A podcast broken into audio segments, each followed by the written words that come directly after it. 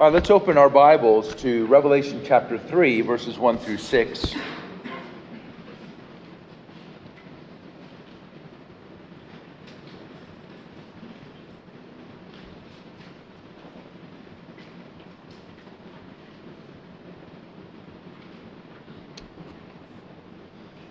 Once you have that, let's stand together once more in honor of the reading of God's holy word. Revelation chapter 3, verses 1 through 6.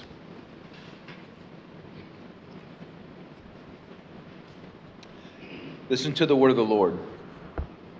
Write to the angel of the church in Sardis Thus says the one who has the seven spirits of God and the seven stars I know your works. You have a reputation for being alive but you are dead. Be alert and strengthen what remains, which is about to die. For I have not found your works complete before my God. Remember then what you have received and heard, keep it and repent.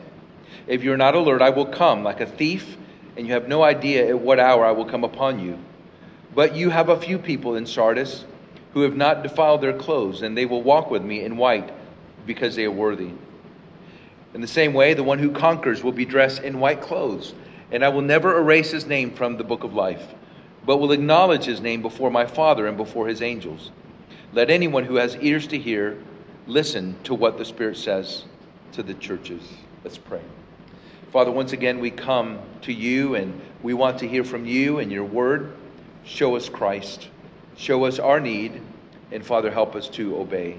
In Jesus' name we pray. Amen. You may be seated. One of the most humbling experiences that my wife and I ever had was uh, trying to find a church as a regular member. Uh, I have been working in churches and ministry since I was 19 years old, working with students and, and with, uh, with music. And um, when we went to seminary in Louisville, Kentucky, uh, it was the first time we had to find a church uh, where we were just regular members and um, it was a lot harder than I thought uh, it was going to be. Um, but you know, when you're looking for a church, you have you have an idea of things that you're looking for in a church, right? You might have a list of things that you expect. I, I remember when I was uh, not married, um, I had a list of things that I wanted in a wife, um, and um, I think sometimes we look for a church in the same way. We have a list in our heads. We want the church to do this. We want them to have this. We want this to be the case. And, um, you know, you look for certain things naturally. And your decision is going to be based upon how it meets those criteria. Um, and one, one word I've heard from people in the United States is we want a church that's alive. Uh, I've heard it in different ways. We want a church that has the Spirit.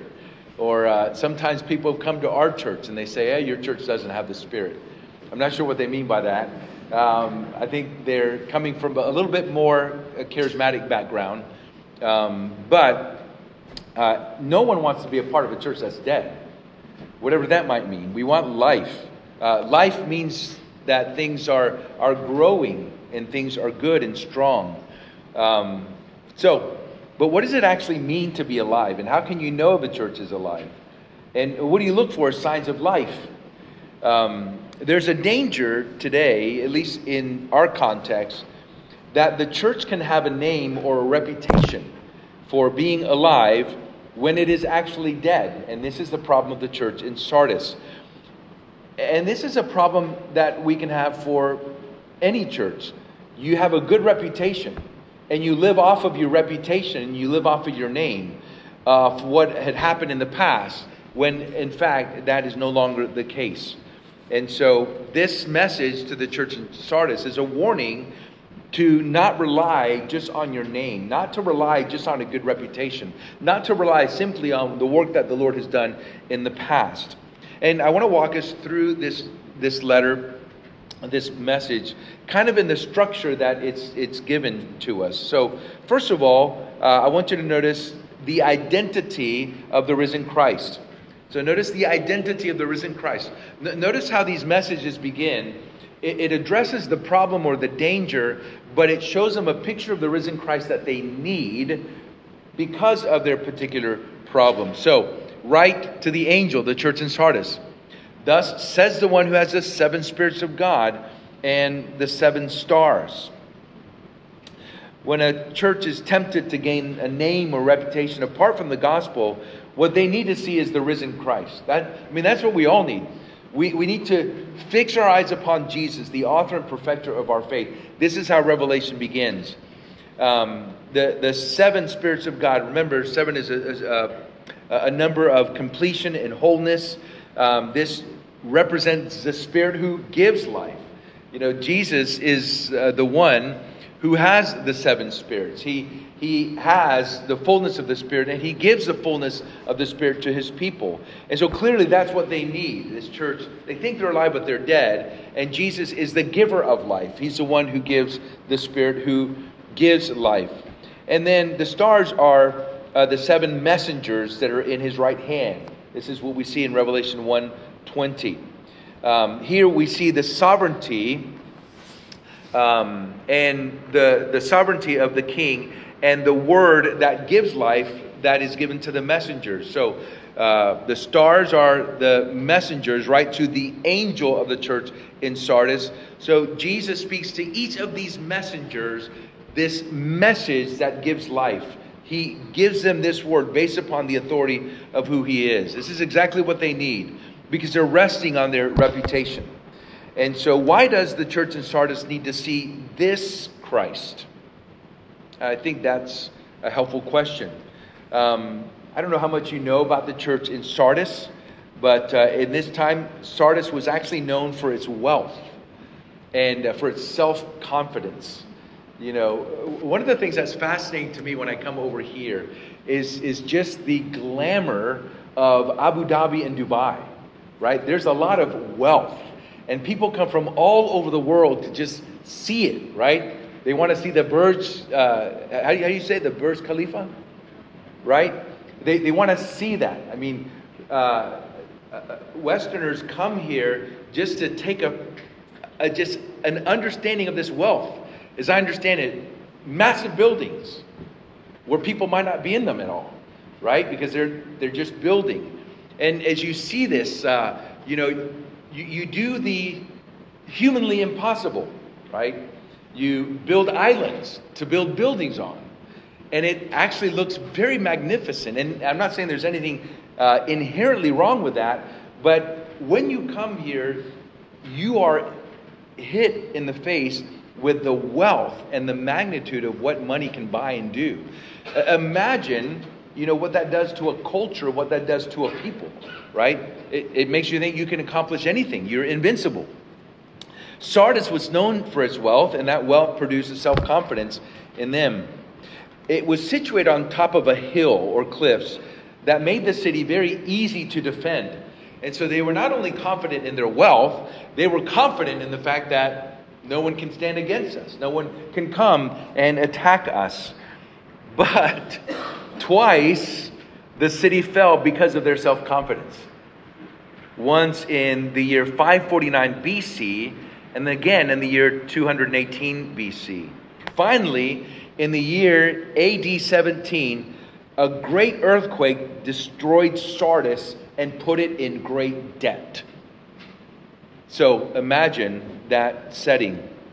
Over and over again, destruction came to Sardis much like a thief comes in the middle of the night. And the real riches to rags, it was a real riches to rags story. They had wealth, self confidence, and God humbled them in their own history. Sardis had a name, it had a history, it had a reputation for once being this glamorous, glorious place, and now it was not. They were dead. Now, if we're to fight the temptation to, to gain a name and reputation for being alive apart from Christ and his gospel, then we too need to see the risen Christ. And that, that is a danger. And I don't know if that's a danger here, but it really is a danger in the United States where you can have a church that can build itself on programs, whether it's children's ministry, it can build itself on music, it can build itself on an individual personality of a pastor. And one of the dangers that we see in the West, and specifically in our context, is that you can actually build a church, I'd say put that within quotes, that's not built on the gospel of Jesus Christ. Now, of course, this is not a new problem, is it? Paul writes to the Corinthians warning them of the same problem and that Jesus was going to come and judge. And, and those ministers who ministered on the foundation of Jesus Christ with wood, hay, and stubble, their work would be consumed. So, again, this is a perpetual danger that we all face. And, and brother pastors, those of you who are here, um, I understand just from my conversations with you that the work is hard here, but it is much better to be in hard work, trusting in the Lord to build His church, than for us to try to build a gathering of people in our own strength and power through our ingenuity and through our charisma or whatever else it might be. So, what we need to remember is the risen Christ. He is sovereign over the churches. And Jesus is sovereign over your church as well. He is the one who has the seven spirits of God, who gives the spirit that gives life. He is the one who holds the messengers in his hand. He is absolutely sovereign over all things. And he is the giver of life because he has life in himself. And apart from the risen Christ, there is no life. And he gives life by his word. This is, I think, what we're most tempted in, in, in our context in the United States. When Jesus was with his disciples at Caesarea Philippi, and he asked them, Who do people say that I am? They all had good things to say about Jesus, one of the prophets. And then Jesus turned to his own disciples and he said, But who do you say that I am? In other words, he was asking in the plural, Who do you 12 say that I am? And Jesus, speaking on behalf of the 12, said, You are the Christ, the Son of the living God. And Jesus then said, Blessed are you, Simon, son of Jonah, because flesh and blood has not revealed this to you, but my Father who is in heaven. You are Peter, and on this rock I will build my church. And so Jesus says he's going to build his church on the rock of the apostles, the 12 apostles. He's going to build his rock, uh, his church on the rock of the 12 apostles. They are the foundation of the church because they're the ones that received the revelation that Jesus is the Christ, the Son of the living God. Another way we can say it is this way Jesus is building his church on the foundation of the gospel. He's building his church on the proclamation of the good news that he is the Christ, the Son of the living God. And so, brother pastors, I appeal to you we cannot build the church on anything else other than the word that gives life. It is the word by which Jesus created all things. He is the word through whom all things were created. It is by the word of his power, Hebrews tells us, that Jesus sustained all things. It is in the same way that Jesus went to Lazarus and Lazarus was dead, and he said, Lazarus, come forth. That resurrection of that dead body is a picture of regeneration or the new birth. By this word implanted in us, the Spirit attends that word and gives life to those who are spiritually dead and gives them new life. And so we can't build the church on anything other than this word that is that gives life uh, by the Spirit that gives life as well, by the Spirit that is life. And so whenever we're tempted to build our church on anything other than the word of life, the word of the living God, the word of Jesus Christ, then we need to remember this picture of the glorious risen Christ. This is the identity of the risen Christ. He is the giver of life. But secondly, notice the assessment of the risen Christ. Here in the assessment, what we have is that they're merely nominal Christians. They're Christians in name only. Again, look at verse 1. Thus says the one who has the seven spirits of God and seven stars I know your works. You have a reputation, or literally a name. You have a name for being alive, but you are dead. I mean, this is a very strong indictment, isn't it? What's interesting about this message to this church is that there is no commendation, there's only condemnation. So there's no, Jesus offers no good words uh, to them. They have a name for being alive, but they're dead. This is the problem here. I don't know. I don't know if you've ever experienced anything like this. Um, maybe there was a place that you grew up going, and you have these grandiose memories of it, and then you go back and you wonder what happened to that place.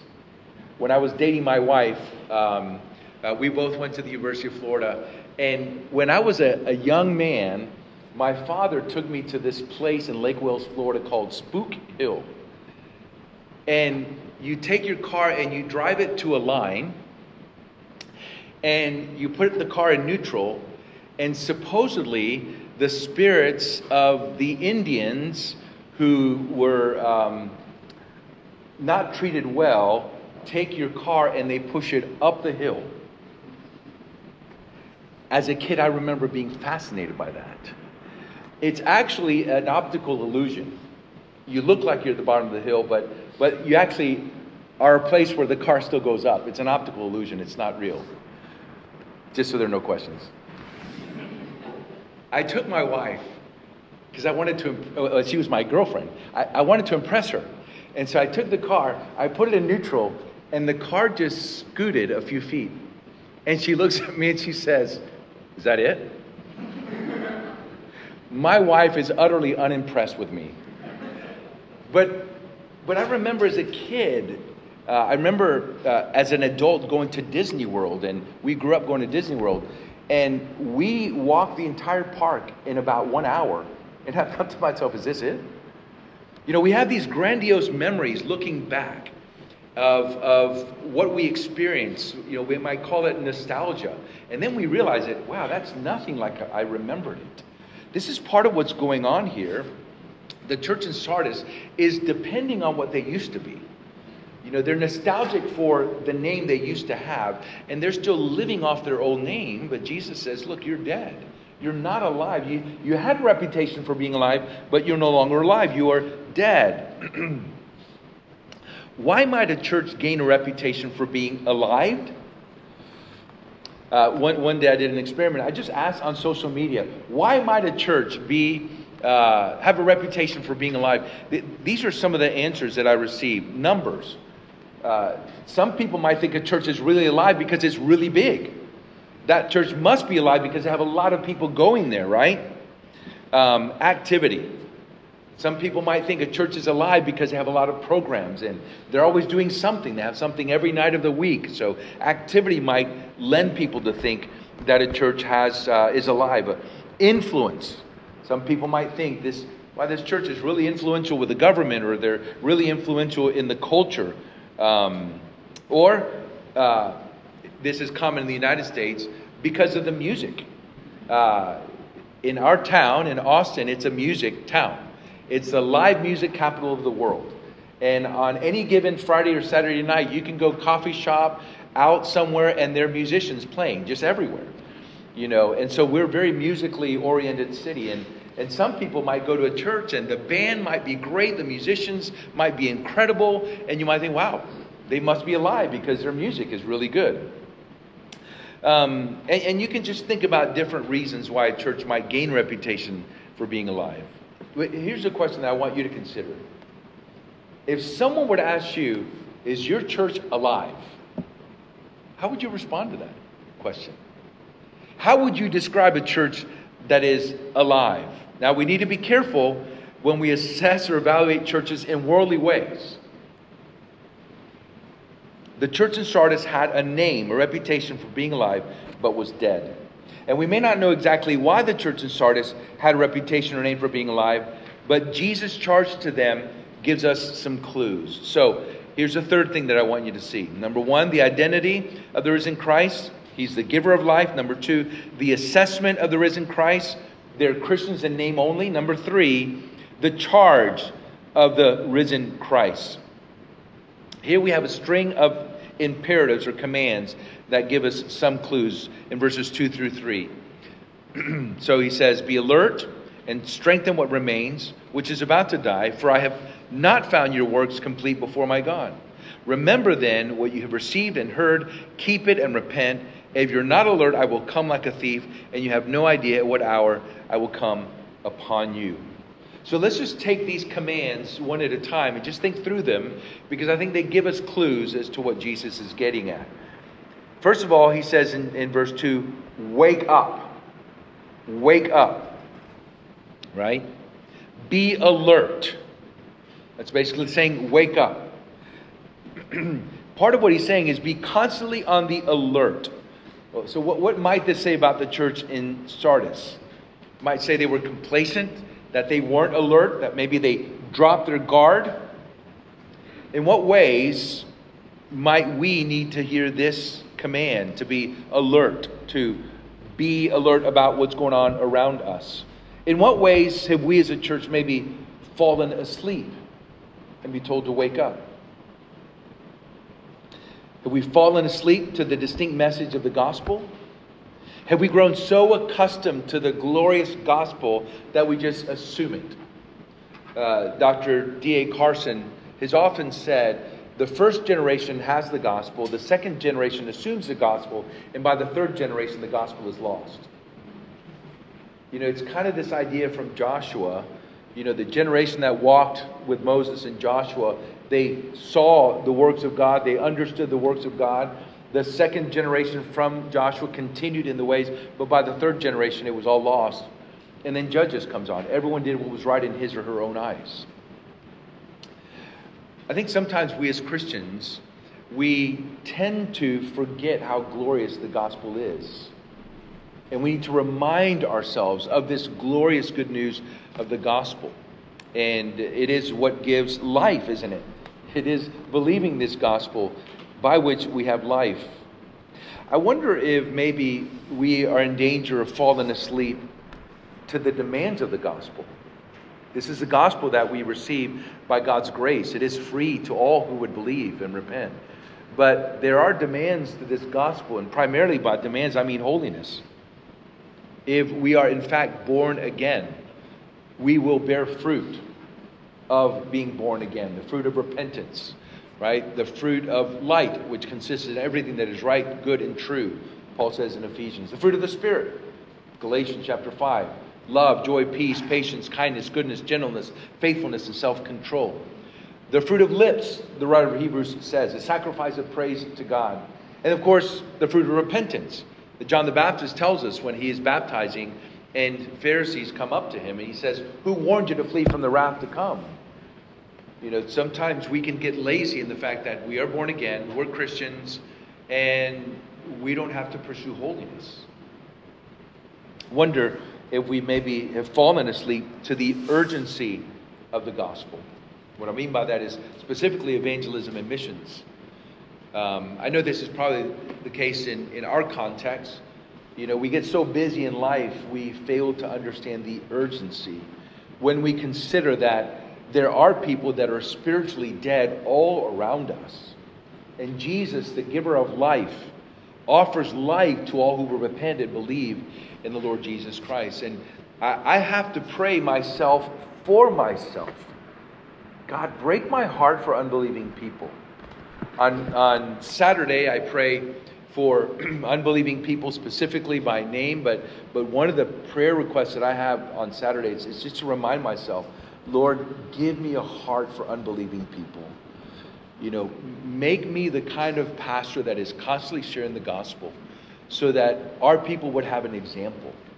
And, and there are just some ways that, that we become lazy, we become complacent in the faith, we become comfortable because we have the gospel, we have the hope of eternal life. And, um, and it's e- even dangerous for us to, to just sit back. So Jesus says, Wake up, be alert. But secondly, he says, Strengthen what is about to die. Here he says. Or here, strengthen what remains, which is about to die. What does this tell us? Well, there's hope here, right? Remember, Jesus is patient with his churches. And there's hope here. He says, strengthen that which is about to die. So, guess what that means?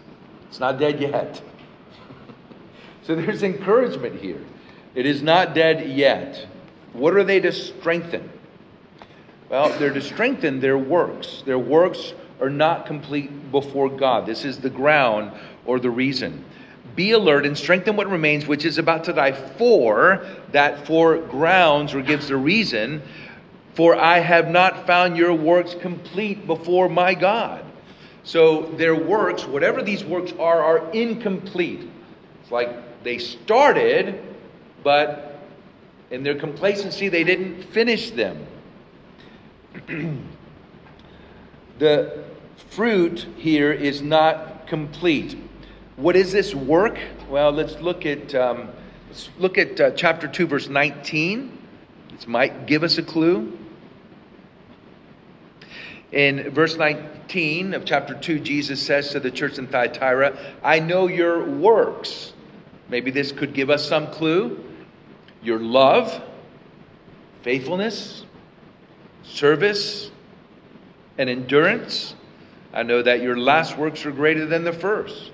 And so the church in Thyatira was known for their works, and their works were commendable before God.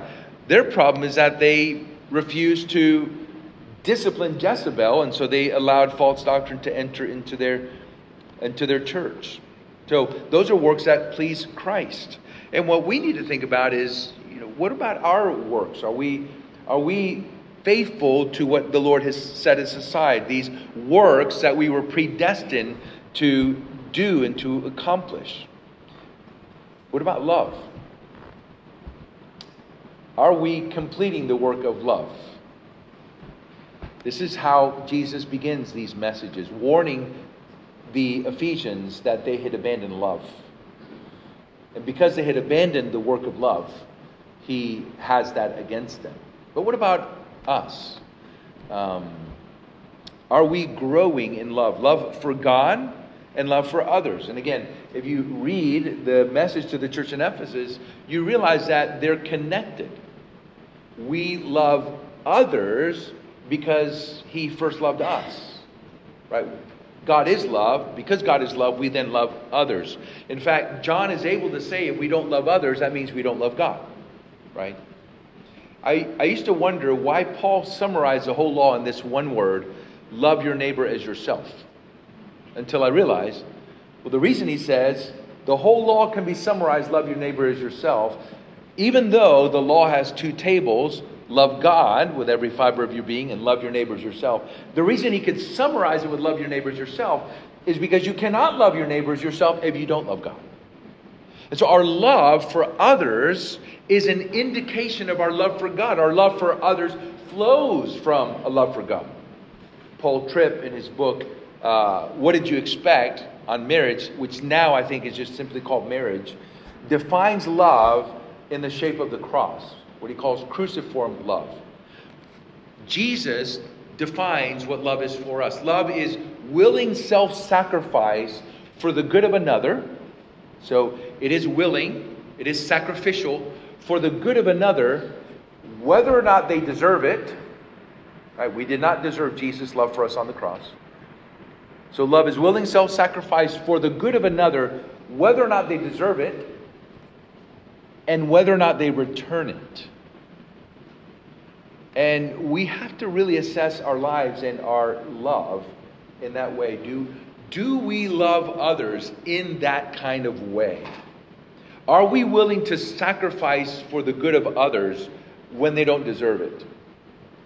Like our enemies, for example. Jesus says, Love your enemies. Are we willing to sacrifice and deny ourselves for others whether or not they return it. You see, oftentimes our love is conditional, isn't it? And so we need to really think through, you know, uh, our church is really loving, and, and I could see where we could get into danger. We just assume we're loving, and then we could just go through the motions and no longer be loving. And so we have to constantly think about that. Um, what about faith, the work of faith? We should grow in our faith and trust of God. What about service? We should grow in our service of the church, service of one another, serving in the church. Where, where are you serving in the church? Right? These are the works that I'm getting from Revelation 2:19 that I think could give us some clue. And then patient endurance. How can we strengthen the works before God? Our works before God. Can you think of tangible ways that you can grow in love? Um, For example, I think Christian hospitality is, is one way that we can grow in loving one another, getting to know one another.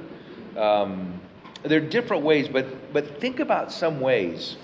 Uh, your participation in the church, uh, discipling other believers. Every Christian can disciple other Christians. And it's just helping people follow Jesus. These are some ways that we can grow in our love for one another and even in our service uh, for one another. And then in our faith, I think we can encourage one another in faith and in the faith.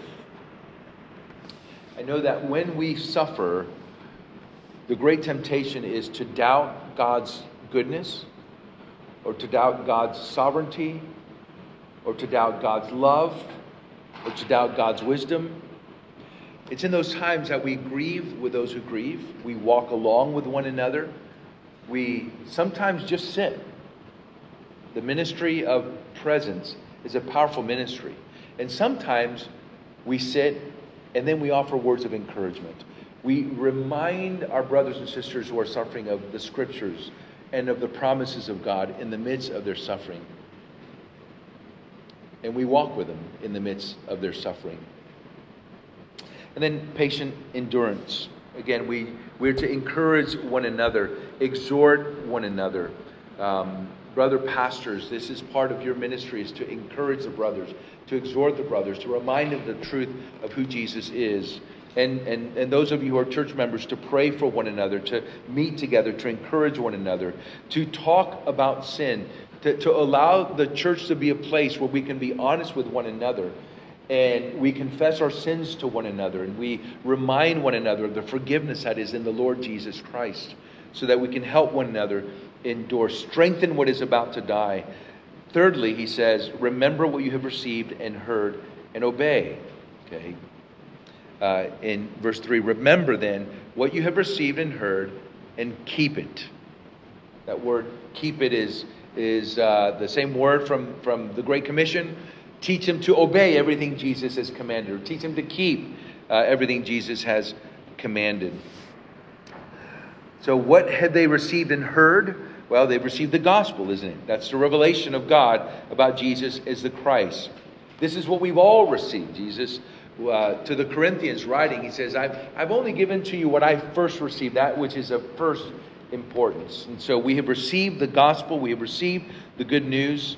And this is the foundation of the church, just as I was saying before. The foundation of the church is not feelings, not activity, not music, not um, a, a magnetic personality of a preacher. The foundation of the church is the gospel of Jesus Christ. That's what we have received.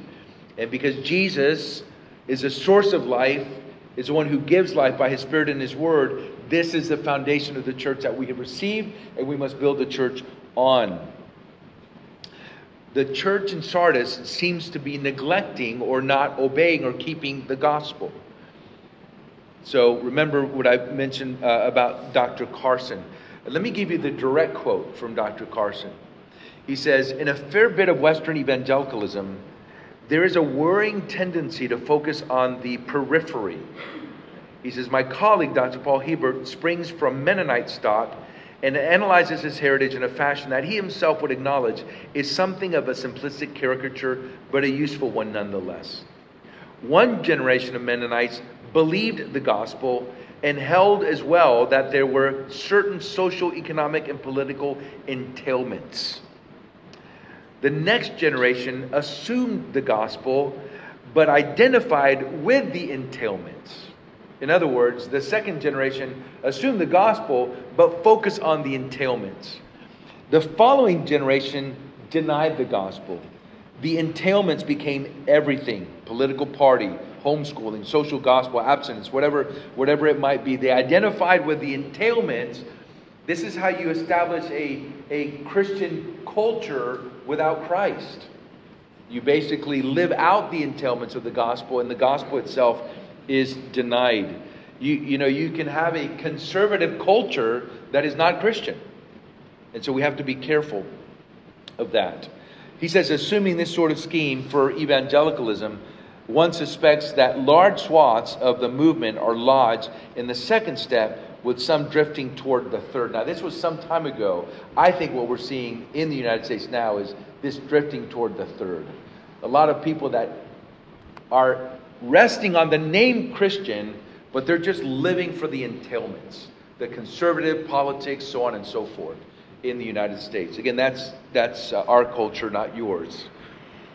But this is one of the concerns that I have for evangelicals um, as it's fleshed out, particularly in the political realm. That we forget the gospel and just focus on the entailments or implications of the gospel. So, we can ask the question this way What is it that excites you? What is it that excites you about Christianity? Think about that for just a moment. Is it politics? Is it social justice? Is it a certain entailment? Are we in danger of assuming the gospel and just touting entailments? Or worse, have we lost the gospel and just preaching entailments?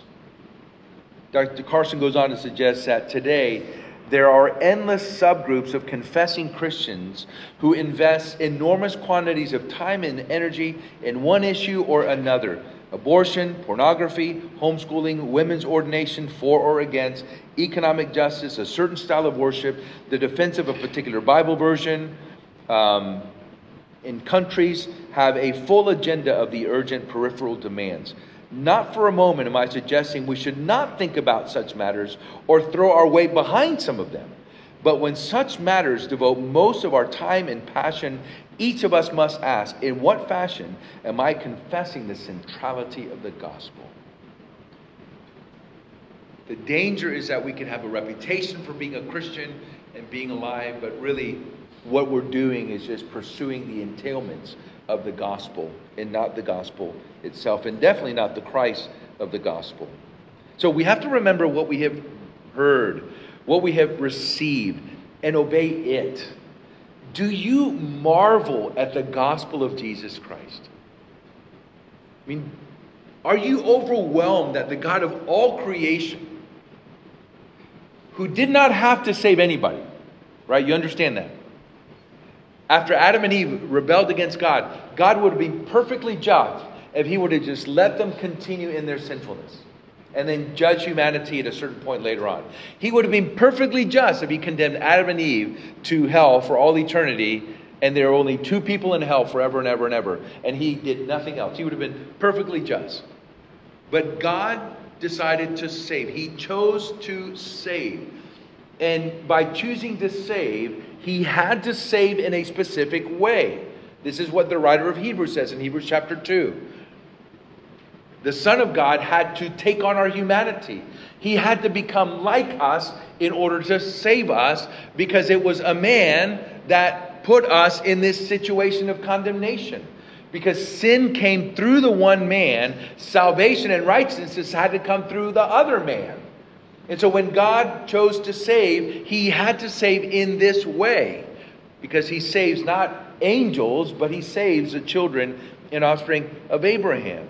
And when you think everything that God has done to bring about history, the patience of God to bring about his son, Israel, for 400 years before they begin to see the promises, and all the patience of God with Israel to their divided kingdom, and eventually they're all in exile, to then bringing his son at, at the fullness of time, at just the right time in the unfolding history. When you think about everything that God has done to prepare for our salvation and to bring us to himself, and that we, because of the inheritance of Adam's sin in us, we don't deserve salvation. And we don't want salvation. But God, by sending his son, caused us to love him and drew us to himself and saved us through the preaching of this foolish message about this God who became a man and who lived and conquered through death instead of military might. That is an overwhelming gospel, isn't it? To think that God did that in order to bring us to Himself. Remember what you've heard. Remember what you have received and obey it. Keep it. That's what Jesus is saying to the church in Sardis.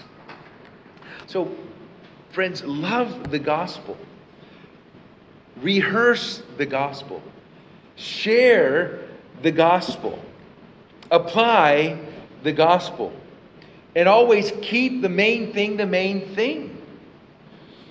And if you don't keep the main thing the main thing, Jesus says, repent. Remember then what you have received and heard, keep it and repent. If we ever neglect or lose or forget or assume the gospel, we need to repent. We need to turn away from our neglect and we need to turn back to this good news and to the one who gives this good news. What might repentance look like? The word repentance literally means a change of mind, which leads to a change of direction. Well, it depends on what you replace the gospel with, doesn't it? If you replace the gospel with something else, then you need to turn away from that and then turn back to Christ. You need to change your mind about the gospel. You need to embrace it, not to replace it or neglect it. Now, what happens if you don't repent? Well, here we see, fourthly, the threat of the risen Christ in verse 3. If you are not alert, I will come like a thief and you have no idea what hour I will come to you. So here's a picture that I want you to have in your mind. The Christians in Sardis are asleep. Jesus says, if you don't wake up, I'm going to come in the middle of the night at a time when you don't know. It's a pretty vivid picture, isn't it? This will be the surprise visit of the judge. Sometimes judgment is immediate, Sometimes judgment takes time, but now or later, judgment will come. But again, notice the patience of our Lord Jesus Christ. Judgment is not the final word. Here we see, fifthly, the promise of the risen Christ in verses 4 through 6. But you have a few people in Sardis who have not defiled their clothes, and they will walk with me in white because they are worthy. In the same way, the one who conquers will be dressed in white clothes, and I will never erase his name from the book of life, but will acknowledge his name before my Father and before his angels. Let anyone who has ears to hear listen to what the Spirit says to the churches. It's really interesting to play on words here, isn't it?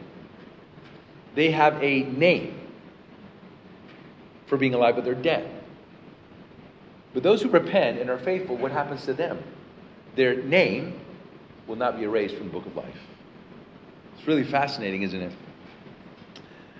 Those names who do not defile themselves will walk with Jesus in white because they're worthy.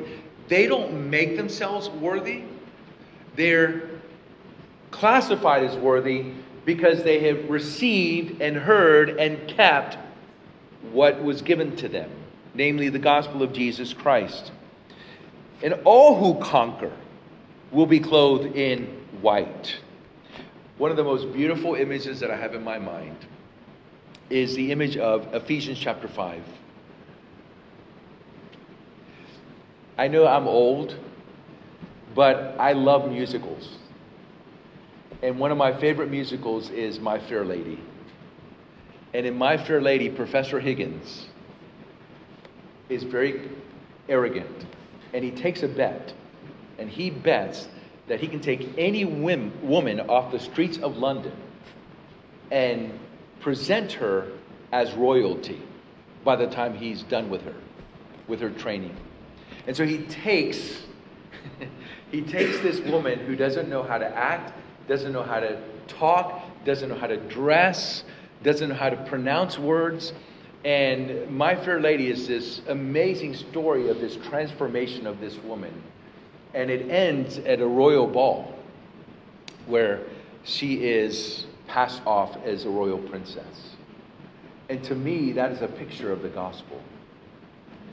Jesus doesn't take the pretty bride. He doesn't choose the, the one who seems worthy to us. What Jesus does is he takes us who are unworthy, who don't deserve it, who don't want it. And he says, by his love, he will win us.